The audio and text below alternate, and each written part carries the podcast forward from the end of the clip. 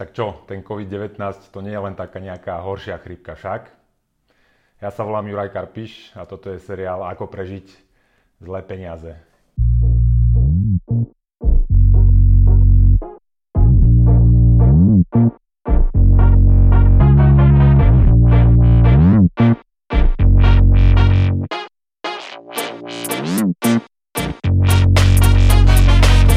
Táto séria má pod názov Čo by ste mali vedieť pred ďalšou krízou, tak myslím si, že je celkom aktuálne zaoberať sa dopadmi pandémie COVID-19, to je ten nový koronavírus.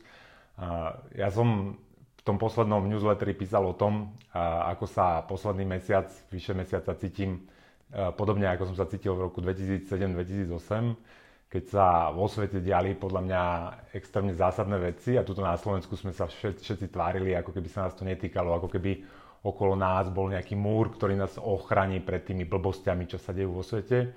Ako keby sme mali luxus takéto veci, veci ignorovať. Dnes podľa mňa už len týždeň potom, ako som poslal ten newsletter, je podľa mňa situácia o mnoho lepšia pre takéto videá, ako teraz uvidíte keďže už aj na Slovensku máme teda prvých nakazených, boli potvrdené teda tieto prípady a dnes ráno v správach ste sa mohli dopočuť, že Taliansko, Severné Taliansko už bolo zavreté celé, celé je izolované. V izolácii sa nachádza už viac než 10 miliónov obyvateľov a je dobre si uvedomiť, že Taliansko sa k tomu prepracovalo za necelé dva týždne, odkedy teda bol v Taliansku vyhlásený prvý prípad lokálnej nákazy, čo my už máme za sebou, to bolo 21. februára a dnes, dva týždne neskôr, je v Taliansku zavrený vyše 10 miliónov obyvateľov v izolácii, čo bude mať zásadný dopad teda nielen na tamošiu ekonomiku, ale na celú európsku ekonomiku. Dnes by som sa teda rád venoval tomu, aké dopady bude mať tá pandémia na ekonomiku, aké dopady bude mať na naše finančné zdravie nás ako občanov. Na konci by som chcel ešte uviesť pár praktických krokov, ktoré ešte stále môžeme podniknúť na to, aby sme sa ochránili pred nejakými najväčšími rizikami vyplývajúcimi z tej šíriacej sa pandémie. Samozrejme všetko sú to len špekulácie, nikto nevie, ako to naozaj dopadne. Podľa mňa je ale dobre sa zamýšľať nad tými možnými scenármi a voči tým najhorším sa nejakým spôsobom snažiť poistiť. Zaujímavá otázka ešte úplne na začiatok je, že prečo tak ľudia podceňujú to, čo sa momentálne deje s tým novým koronavírusom, prečo podceňujú tie dopady tej pandémie na náš život. A tam by som videl dva, dva hlavné, dve hlavné príčiny. Prvá, prvá príčina je, že ľudia nejak nerozumejú tej pravdepodobnosti a tým dynamickým efektom toho, toho vírusu. A pekná ilustrácia bola jeden známy psychiatr, ktorý uverejnil taký rozhovor, kde ako keby banalizuje eh, možné dopady eh, toho vírusu na spoločnosť, na zdravie, ale aj na, na celú ekonomiku. A uvádza tam taký príklad, že v Taliansku na dopravné nehody ročne zomre 3000 ľudí a na tento konkrétny nový vírus, na ochorenie COVID-19 tam zomrelo vtedy ešte len 17 ľudí a teda mu nejde do hlavy, prečo to eh, tá, tí ľudia tak náfukujú, prečo sa v médiách o tom toľko píše. No a zaujímavé je, že ešte ten rozhovor ani nebol zverejnený a, a o, to bolo vlastne o dva dní neskôr a, a už tam bolo nie 17 mŕtvych, ale 29 mŕtvych. No a týždeň po zverejnení tohto rozhovoru, to, sme, to sme sa nachádzame tam momentálne teraz, je už 200 mŕtvych na to ochorenie. A to pekne ilustruje tú chybu v zmyšľaní, ktorú, ktorú robí mnoho inteligentných ľudí. Oni sa pozerajú na tie statické efekty, že pozerajú sa na to teda, že koľko mŕtvych je teraz ale napríklad tých počet mŕtvych z automobilových nehôd, e, to nikdy nenarastie o 50% za jeden deň. Nikdy to nenarastie e, na štvornásobok e, za týždeň. A to je presne ten rozdiel, že akože ten vírus má obrovský potenciál, ako keby tým, keď sa bude šíriť, zasiahnuť množstvo ľudí, bez ohľadu na to, koľko komplikácií zdravotných alebo obetí, obetí má dnes. No a ten druhý, tá druhá príčina, prečo si myslím, že to ľudia podceňujú, že, že nerozumejú ekonomika nerozumejú tým efektom, ktoré prichádzajú v druhej, v druhej vlne. Že, že napriek tomu, že nejde o zásadné ochorenie, že teda akože tá umrtnosť je síce vyššia, výrazne vyššia než pri tej chrypke, ale nie je to tak, že keď to dostanete, tak hneď padnete na zem a ste mŕtvi. ale tá, ten potenciál toho, že keď to dostane množstvo ľudí, ako to zahlní, zahltí tú existujúcu infraštruktúru, môže mať devastačné účinky. A teraz najlepší príklad toho je, je napríklad vyťaženie tých jednotiek intenzívnej zdravotnej starostlivosti.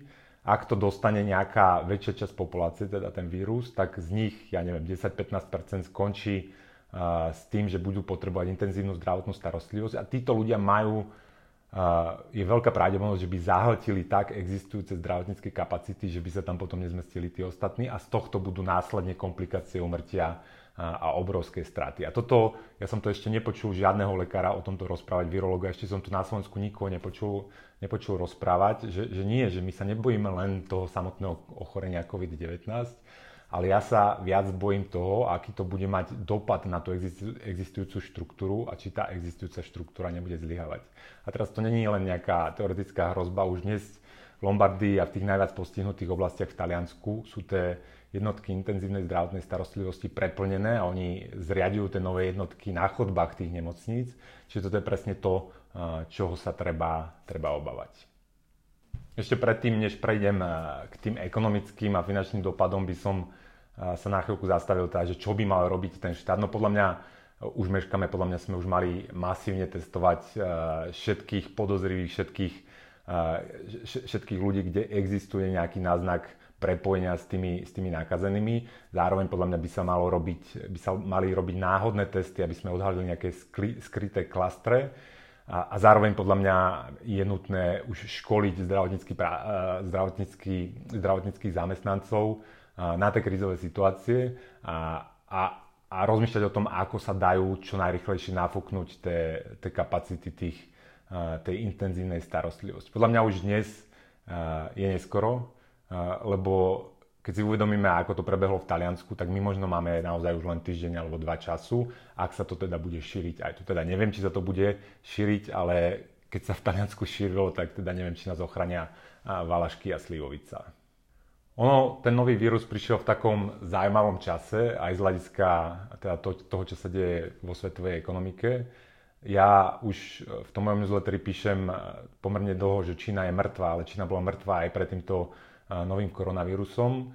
Čína zažívala dlhodobé dôsledky tej pokrizovej stimulácie novými zlými peniazmi. A, a teda, lebo ke, keď sa Keynes sa kedysi pýtali, že no dobré, ale ten štát keď bude stimulovať, aké to bude mať dlhodobé dopady na tú ekonomiku, že to nezhorší tú ekonomiku. A Keynes vtedy mával ruku a povedal, že z dlhodobého hľadiska sme všetci mŕtvi. A podľa mňa Čína už pred tým vírusom žila to dlhodobé hľadisko Čína stagnovala. Ja som sa už pred rokom pýtal, že teda v predpovediach na rok 2019, že či Čína spustí celosvetovú recesiu a naozaj ako aj tie krajiny obchodujúce s Čínou spomalovali už ku koncu minulého roka. No a teraz do toho ešte prišiel ten vírus a to ochorenie, pri ktorom došlo k zastaveniu veľkej časti Číny, kde sa totálne zmrazil akýkoľvek život, aj ekonomický život pre stovky miliónov obyvateľstva. A, a, toto bude mať, a toto už dneska má masívne dopady na, na ekonomiku, akurát to ešte nevidno v tých oficiálnych ekonomických číslach, tak preto to ešte ľudia ako keby tak, a, tak ignorujú. Ale skôr či skôr sa to objaví aj v tých a, oficiálnych ekonomických číslach a tie finančné trhy začali, a, teda finančné akciové trhy si to začali uvedomovať plus minus pred týždňom dvoma. Akciové trhy, a, na nich začali klesať tie ceny akcií začali rásť ceny dlhopisov, teda najmä štátnych dlhopisov, amerického štátneho dlhopisu, ktorý sa dostal na úplne rekordné, rekordné ceny. No a už akože dochádza k takému uvedomeniu, že naozaj toto je len nejaká horšia chrypka, ale že tuto ide o niečo vážnejšie. A podľa mňa tie dôsledky, ak to tu zavrieme načíňaná, teda aj v Európe, aj v tej Amerike, kde v Amerike sa tiež samozrejme rozbieha tá nákaza, keďže to tam tiež podcenili, keďže si všetci myslí, že a to len tam tí Číňania majú takú nejakú chorobu, nás sa to netýka a vidíme, že sa nás to týka. No a keď na ten čínsky spôsob zavreme tie vyspelé ekonomiky eh, v Európe alebo v Spojených štátoch amerických, tak máme obrovský ekonomický problém, ktorý podľa mňa má potenciál vyvolať aj nejakú eh, finančnú krízu.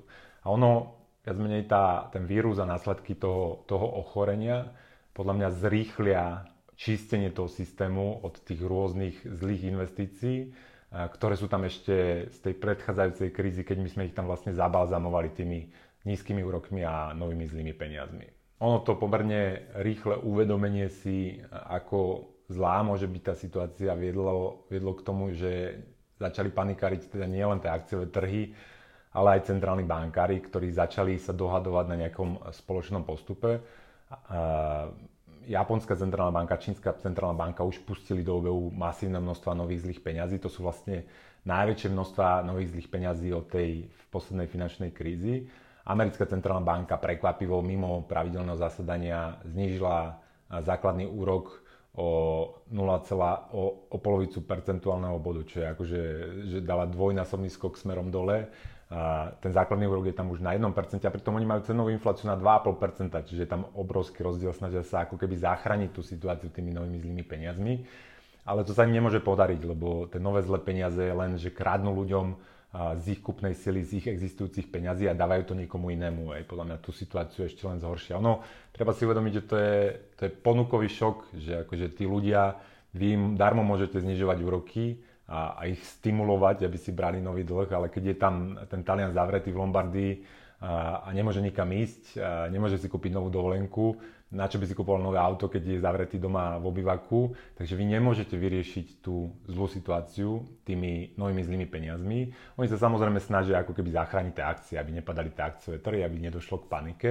Ale tie akcie, ak sa tá situácia bude zhoršiť, musia ceny aktív sa znížiť relatívne k tým cenám spotrebných statkov, keďže tá momentálne sa tá pozornosť z budúcnosti preťahuje do súčasnosti a my sa snažíme riešiť akutný súčasný problém. A teraz, keď to bude, budú tie centrálne banky len preháňať, že na, napriek tomu do toho budú sypať nové a nové peniaze, tak čo dosiahnu, že síce akcie nebudú klesať nejakým výrazným spôsobom, ale tie spotrebné statky budú rásť ešte rýchle. Čiže podľa mňa, napriek tomu, že to nikto nečaká, každý sa bojí nejakej deflačnej hrozby, tak ja tam vidím ten kombinovaný scenár, že vám môžu padať akcie, že môže byť tá, akože to, čo niektorí nazývajú defláciou, ale to nie je deflácia, to je len defláciou cien finančných aktív a, a iných druhov aktív a zároveň môžu rýchlo rásť spotrebné statky. Keď všetci pôjdeme nakúpiť tie konzervy do toho obchodu, tak tie konzervy nebudú zlacňovať. No a, a hranie sa s tými zlými peniazmi môže tú situáciu ešte zhoršiť. Viac menej pri tom chystaní sa na tie budúce scenáre vnímam ako také tri, tri, možné, tri možné cesty, ako sa to môže skončiť. Prvá, prvá tá cesta je, že sa nám to podarí zastaviť a podarí sa nám to zastaviť, alebo teda nám, myslím, Európe, že ono minimálne od toho 21. februára, kedy sme objavili, že sa to šíri v, te, v tom Taliansku, že to už nie je len import, je to náš problém, problém Európskej únie. Ja som na internetoch písal, že dobre, a teraz náš štát, Európska únia, aký má krízový plán, ej, ale 21. februára to nikto neriešil, akože si riešili, tu sme riešili voľby a v Európe ja neviem, čo tam riešili. No ale už je to náš problém a teraz možno sa nám to podarí zastaviť. Že možno naozaj nástupia také opatrenia, ktoré povedú k tej čiastočnej sociálnej izolácii a možno aj vzhľadom na to, že sa to šíri trochu inak ako chrípka, čo už teda začína byť pomerne jasné, že, že to nákazenie toho obyvateľstva nie je až také plošné, jak pri klasickej chrípke a aj ten spôsob toho šírenia tým, že to v Číne išlo skôr po tých rodinách ako nejak plošne, môže naznačovať, že to šírenie môže byť pomalšie ako chrípka v tomto ohľade pozitívne správy a vním, tá, ako pozitívne vnímam správy z Južnej Kore, kde tá, sa do toho pustili naozaj intenzívne. Tam za z nula testov na o týždeň neskôr vybehli na vyše 100 tisíc testov, začali testovať každého, s každým začali robiť rozhovory detailné, s kým sa stretával, chodili po tých ľuďoch, izolovali ich, vzdelávali, zriadili tam testovacie drive-in drive-in eh, facilities, kde, kde prídete autom, tam vás otestujú, nikdy nesedíte v čakárni s inými ľuďmi. Proste naozaj sa do toho pustili a tam vidno, že ten rast tých nových prípadov sa spomalil, že dokonca stagnuje, že teda už nerastie geometricky a zároveň tá úmrtnosť tam je relatívne nižšia. Tu v Taliansku to ale zatiaľ nevidíme, že by to ako keby dosiahlo nejaký vrchol, tam to stále rastie pomerne rýchlo a bude extrémne kľúčové sledovať, ako, teda, ako, ako sa to bude ďalej vyvíjať. No ale Keby sa nám to v tej Európe ešte teraz podarilo zastaviť predtým, než na čínsky spôsob zavreme celú ekonomiku, tak ten scenár je taký, že, že teda dočasne to aj tak bude zásadné pre tú ekonomiku a podľa mňa recesii 2020, celosvetovej recesii alebo minimálne recesii vo vyspelých krajinách sa teda podľa mňa aj tak nevyhneme. Čiže ja to zhoršenie ekonomických časov čakám tak či tak bez ohľadu na to, či už teraz nájdeme vakcínu dnes, alebo to okamžite teraz zastavíme, keďže tie straty sú už v tom systéme, akurát ich ešte ten úradník nezapísal do toho oficiálneho výkazu a preto tam akože na tých ministerstvách sa tvária ešte, že to, že to neexistuje. Ten druhý scenár je trošku horší a teda spočíva v tom, že, že nie, ono sa nám to nepodarí zastaviť, začne sa to šíriť, a my na čínsky spôsob budeme musieť ako izolovať veľké regióny naprieč Európskou úniou, alebo to isté sa bude možno musieť udiať aj v Spojených štátoch amerických. A toto predstavuje už scenár, ktorý je výrazne, výrazne horší. Toto podľa mňa už určite v sebe obsahuje aj nejakú formu e, finančnej krízy. A, ale podľa mňa na tento scenár ešte by som až tak dlho nešpekuloval, ešte by som to sledoval, ale podľa mňa voči nejakým katastrofickým dopadom tohto scenáru je dobre sa začať poisťovať už teraz, je, že, že ako keby napriek tomu, že ešte skoro hovoriť, že to takto dopadne, tak úplne ako keby uh, nejaké základné kroky proti tomuto treba podniknúť už dnes. No a poďme teraz na nejaké praktické kroky, že teda čo vlastne robiť a teraz z hľadiska súkromného, súkromnej osoby alebo z hľadiska podnikateľa a firmy. Ono, zase dôležitá vec je, že ja mám niekedy pocit, že dospelí ľudia ako keby vedia rozmýšľať iba v dvoch polohách. Prvá poloha je, že nič, pohoda, raj na zemi a druhá poloha zombie apokalypsa.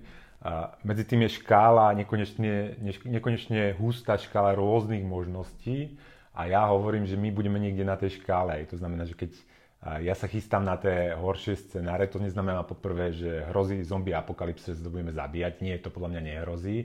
Podľa mňa len hrozí nejaká forma zhoršenia ekonomickej situácie a podľa toho, do akej miery zlíha tá infraštruktúra, tak zlý aj spoločensko-ekonomický, spoločensko-ekonomický scenár. Čiže to treba rozlišovať. Nehovorím, že, že zanikne zajtra svet, ale to neznamená, že si nekúpim poistenie voči vyhoreniu domu. Je, že keď si kúpem poistenie na vyhorenie domu, tak ako nedúfam, že mi dom naozaj vyhorí, ale chcem v prípade, že sa to naozaj stane, mať toto riziko poistené a teda tým, aby som neskončil na ulici a mal nejaký príjem. Ono pri tých prípravných krokoch uh, viac menej to najväčšie riziko, uh, teda to jedno z tých rizik je teda to zlyhanie infraštruktúry, a to si treba predstaviť tak, že, že v prípade, že sa to rozšíri, tak tí politici, úradníci sa asi zbadajú a budú sa snažiť nejakým spôsobom odizolovať tých nakazených. A keďže tie kapacity zdravotného systému budú mať tendenciu byť preťažené alebo sa budú náplňať, tak oni ako pristúpia aj k drastickejším opatreniam a teraz príkladom je to, čo sa práve už stalo v tom Taliansku, že oni môžu zavrieť nejaký región úplne ho odizolovať. No a v tom prípade tam možno predpokladať nejaké problémy so zásobovaním, problémy s poskytovaním zdravotnej starostlivosti a preťaženie tej štruktúry. A, práve voči týmto rizikám ako keby mám tendenciu robiť opatrenia a poistiť sa voči ním.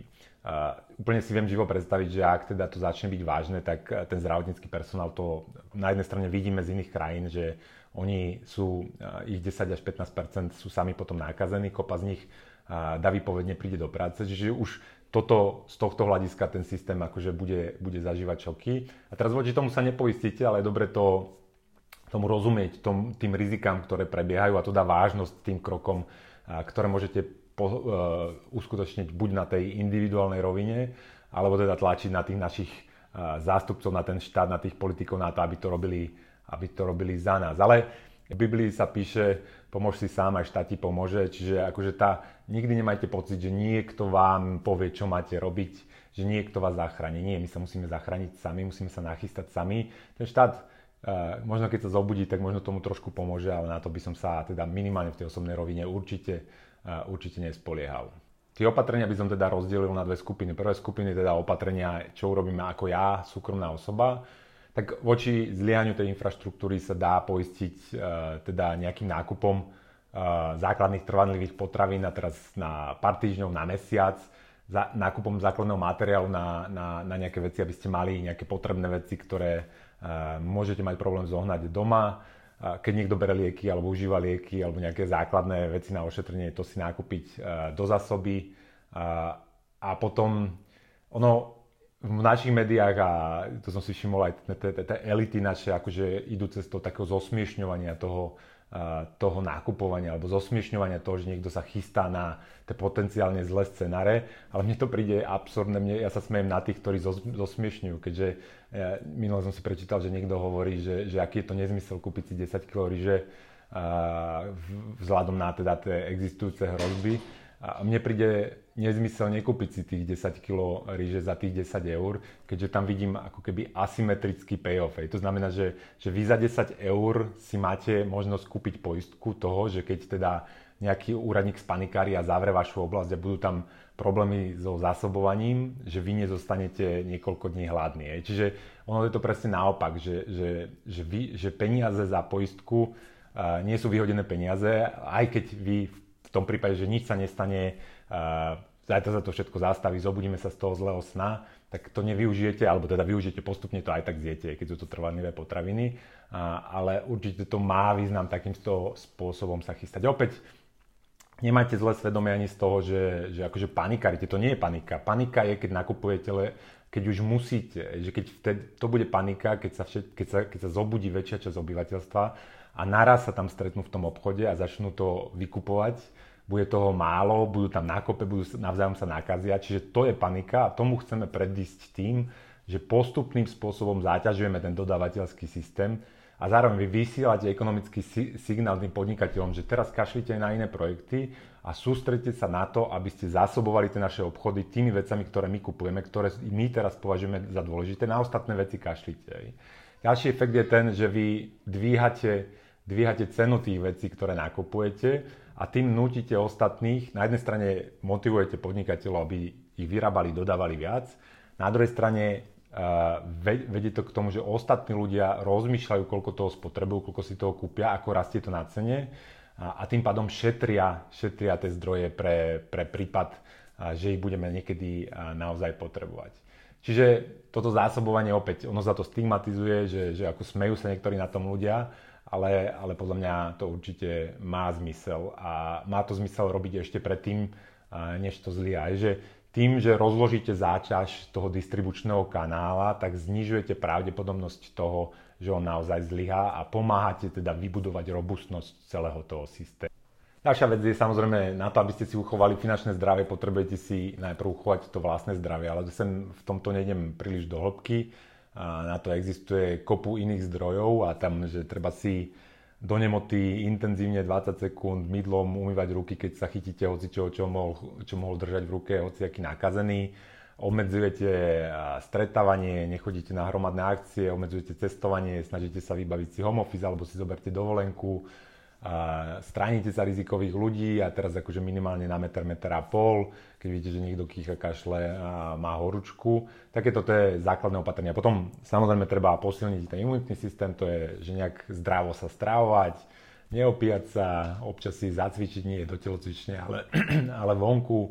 A kvalitný spánok je ďalšia akože vec, ktorá výrazným spôsobom posilňuje posilňuje tú, tú imunitu. A teraz je len o vás, že ja keď počúvam niekto, že á, však to len nejaká chrypka, ja som mladý, mám parádnu imunitu, ja to prežijem.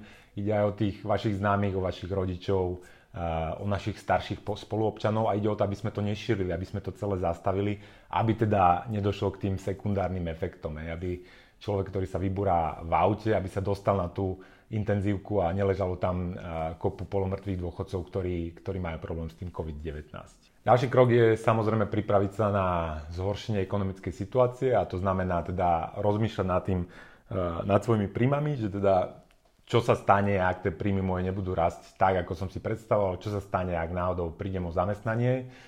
A teraz treba už mať nejakú rezervu, hej, to čiže že hovorím už niekoľko rokov, že majte rezervu minimálne na 6 mesiacov, toto je presne to obdobie, kedy sa vám tá rezerva potenciálne môže zísť a tá rezerva teda musí mať podobu, že nejaká hotovosť, nejaké peniaze na účte, nejaký bitcoin a samozrejme fyzické zlato, ktoré vlastníte anonymne. To sú akože také, také základné ochranné, ochranné prvky.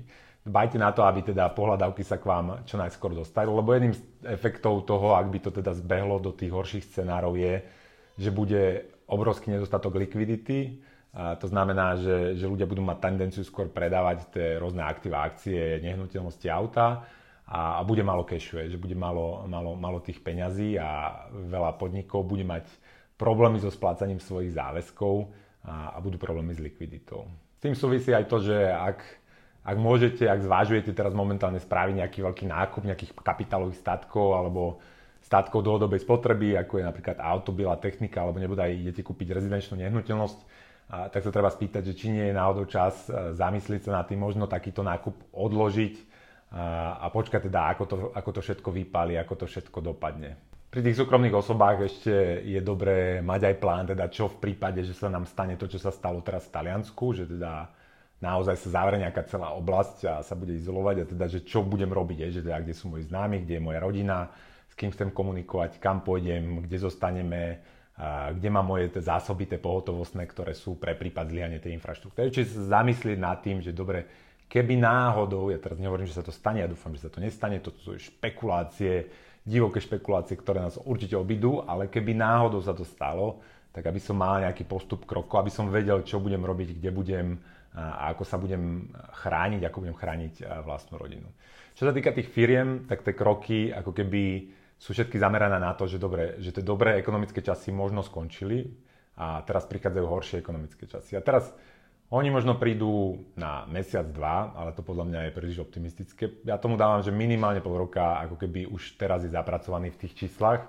V tom horšom prípade to dôjde ako nie len k recesii ekonomickej, ale naozaj aj k tej kríze a potom to má všetky tie sekundárne efekty na tej firmy. Ono to závisí samozrejme tie dopady od toho, že či ste priamo v sektore, kde, kde sú tie negatívne dopady a, priamo citeľné, že ja neviem, turizmus, event management a neviem čo, hotelierstvo, podobné veci, alebo či ste v sektore, kde, kde budete len cítiť tie sekundárne efekty toho, že tie firmy v tých najviac zasiahnutých sektoroch budú mať problémy a napríklad budú šetriť na marketingu, budú prepušťať ľudí a budú šetriť na iných výdavkoch. Čiže podľa tohto si opäť treba si urobiť rôzne scenáre, treba sa zamyslieť nad tým, že dobre, ja že čo teraz, keby mi klesli objednávky na mesiac, na pol roka, na rok, prežijem, ako si nastaviť cash flow, aby sme prežili. Ej, opäť treba management pohľadávok, treba sa pozrieť na tie záväzky, kedy ich budem splácať, ako ich budem splácať. Je dobre sa zamyslieť nad tým, či nemáte nejaké nadbytočné aktíva, ktoré nie je čas predať. Teraz by ste ich zrealizovali, by ste mali tú pohotovostnú likviditu, mali, ste väčší, mali by ste väčší vánkuš na tie prípadné problémy. Ej. Lebo ono, problém, ak dojdú tie zlé ekonomické časy, bude najmä v tom, že, že samozrejme tie náklady nebudú klesať tak rýchlo, ako vám budú klesať tržby. Čiže ako aj teraz je, je dobre sa už teraz zamyslieť nad tým, či sa nedajú kde si šetriť náklady. Takto by som to uzavrel, to je na začiatok nejaké také zamyslenie sa nad nejakými praktickými krokmi, ako sa ochraniť. Ono, tie praktické kroky ja spíšem ešte ku mne na stránku na jurajkarpiš.com lomitko COVID-19 Tuto pod tým videom nájdete link na ten newsletter. Ak tam necháte vašu mailovú adresu, môžete sa prihlasiť na jeho odber. Ja opíšem v pomerne nízkej periodicite. Ak chcete niečo častejšie, prihláste sa alebo prihláste sa, follownite ma na sociálnych sieťach, na Facebooku, na LinkedIne, na Instagrame, kde dávam každý pracovný deň tzv. skratku, to je nejaký graf, postreh alebo nejaký zaujímavý zaujímavý údaj. Tam dole ešte pod týmto videom linknem aj dobrý článok e, Jura Bednara na túto tému, ktorý napísal vlastne, čo môžete spraviť, ako sa môžete chrániť pred tými následkami a individuálne ako, ako súkromná osoba. No a situáciu budem sledovať a teda keď niečo zaujímavé budem vidieť, že sa deje, tak, tak vám dám vedieť. Veľa zdravia.